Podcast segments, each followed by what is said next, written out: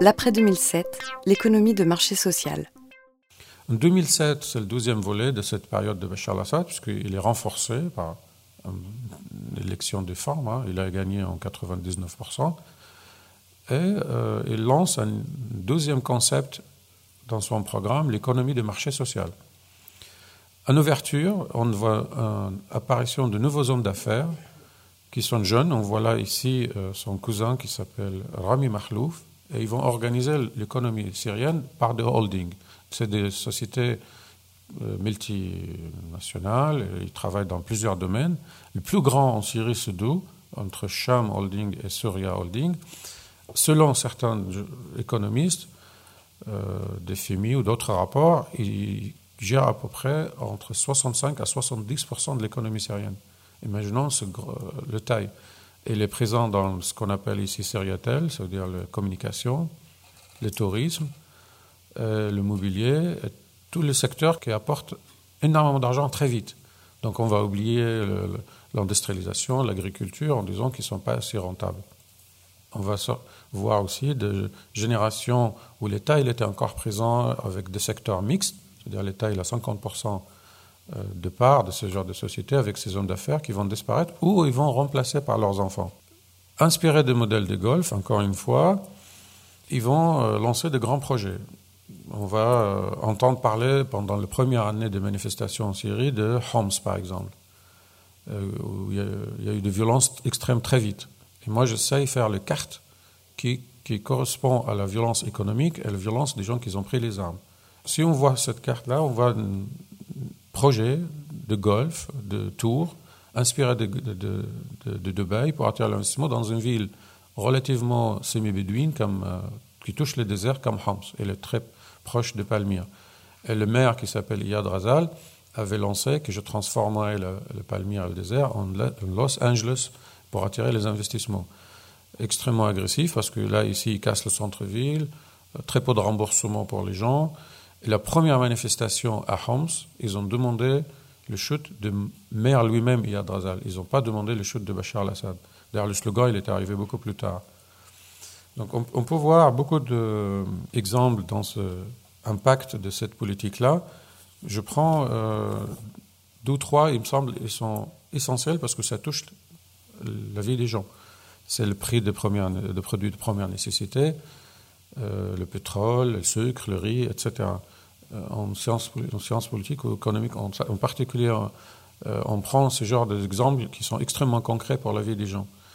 Euh, en 2008, inspiré des recommandations des FMI sans signer aucun parti, hein, il n'y a pas de dette, on a, il, semblait qu'a été vendue l'idée par Bachar al-Assad que c'était une très bonne chose réduire la taille de l'État, privatiser et de arrêter de subventionner. Donc il va décret en 7 avril 2008 le fin de subvention. Avant, les familles avaient de coupons avec des papiers qu'on va aller récupérer en partie du sucre, du riz et de l'huile ça dépend le nombre d'enfants, etc.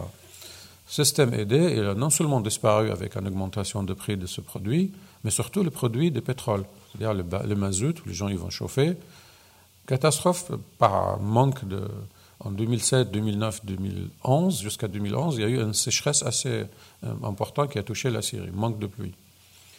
Beaucoup d'exode rural, euh, il est estimé entre 1 million et 1 million et demi interne de populations qui vont quitter la terre agricole entre Mésopotamie, hein, là où il y a le coton, le blé, etc., pour aller travailler dans des villes. Ils ne peuvent pas pomper pour chercher de l'eau parce que le prix du pétrole a augmenté. Imaginons l'impact d'une seule décision comme ça. L'État, il n'a jamais revenu sur ce, décret. Et dans les premières manifestations à Daraa, par exemple, ils ont demandé à l'État de revenir sur ce genre de décret, comme c'est le numéro 49 en 2008 aussi un décret qui considère toutes les zones frontalières, les populations qui ont besoin de vendre ou louer ou euh, construire ou creuser un puits, euh, n'importe, qu'il faut aller revenir vers la police, faire beaucoup d'autorisations. Comprenons qu'un pays où la corruption, c'est un système parallèle de l'économie, il faut payer, il faut avoir un piston, etc. Là aussi, on a des demandes très précises locales de revenir sur ce décret. Imaginons que toutes les zones agricoles en Syrie sont des zones frontalières. Si vous avez la carte tout à l'heure, on aura une carte. le, désert, le steppe, elle fait partie pratiquement de moitié. C'est autour de Homs et Palmyre. Mais le nord et, la côte, ils sont touchés par ce genre de décret. La dernière où elle a vraiment un impact extrêmement fort d'ailleurs sur l'économie, c'est la signature de libre-échange avec la Turquie. Ouverture de frontières, imaginons l'économie turque, elle est extrêmement mondialisée, avec un fort taux d'investissement dans, dans des secteurs, euh, ils sont avec des grandes marques, avec euh, une compétitivité beaucoup plus intéressante. L'impact était euh, dans la fermeture de beaucoup d'usines, des ateliers autour d'Alep, un chômage massif parce qu'il y, a très peu de résistance pour l'économie syrienne face à une économie prédateur comme la Turquie, ou des hommes d'affaires extrêmement agressifs qui ont envahi le marché par des produits beaucoup moins chers. Le textile a été extrêmement touché, la fabrication de, de fournitures. On connaît le nom de villes où il y avait des ateliers où les familles, par une seule village autour de Hom, euh, autour de Damas, dans le banlieue de Damas, Ma'addomi et le Mazé, 5000 familles qui étaient touchées.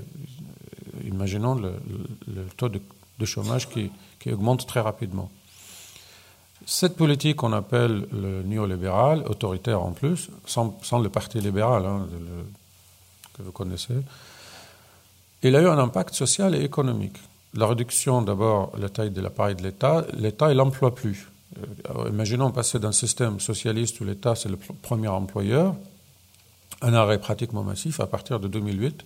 L'État, il faut, il savoir, quand on prend le bac en Syrie, on choisit la filière où il y a un contrat à, l'embauche. Par exemple, les ingénieurs, ils sont tout de suite nommés avec un salaire. Donc les familles font tout pour que les enfants soient médecins ou ingénieurs. Parce qu'il y a un poste euh, et la, sélection, elle se fait de la manière de planifier. Encore une fois, le ministère de planification, ils vont dire cette année, on a besoin de 5000 médecins, donc on va augmenter ou baisser le taux par les moyennes. en Syrie, on ne choisit pas les filières après le bac, on choisit à rapport de moyenne. C'est-à-dire, si j'ai 19 sur 20, je suis médecin, si j'ai 15 sur 20, je suis ingénieur, etc. On ne peut pas choisir imaginons la pression sur la famille pour avoir un, salaire à la fin. Il n'y a que ces deux catégories qui sont employées, les, ingénieurs et les médecins. Après, on est professeur, etc. C'est beaucoup plus compliqué. On est livré euh, au marché, marché privé. Il y a une certaine dynamique hein, de, taux de croissance qui était assez important dans cette période de 2007-2010, estimé entre 3% et 5%.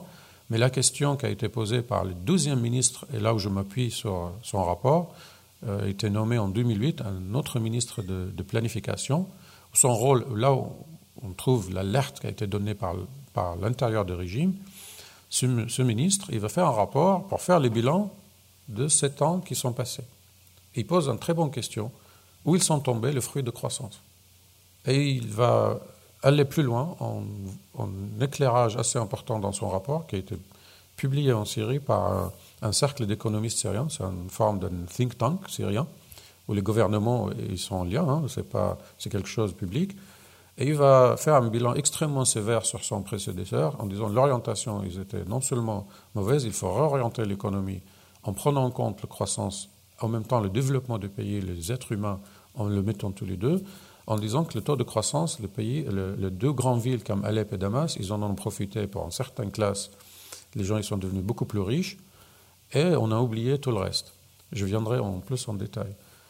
On continue de la privatisation et la privatisation elle-même, elle devient un enjeu de redistribution. un secteur qui est rentable, elle va être vendue pour le grand holding, le reste, elle va se laisser mourir tout seul. L'impact aussi sur l'affaiblissement de corps intermédiaires que j'ai cités tout à l'heure qui sont en lien, mais ça affaiblit euh, toute, la société civile. Euh, ce corps qui jouait parfois une forme de négociation, ils vont être extrêmement affaiblis. Euh, l'exemple de classe moyenne, je le donne, c'est pour dire que c'est déjà des pays qui poussent à l'immigration. Ils poussent déjà pour aller, un jeune Syrien en 2007-2008, euh, son perspective, c'est aller travailler dans le pays de Golfe. Deux ou trois ans, faire un peu d'argent, de l'expérience et revenir au pays. Et, et, on a 3 millions de Syriens déjà dehors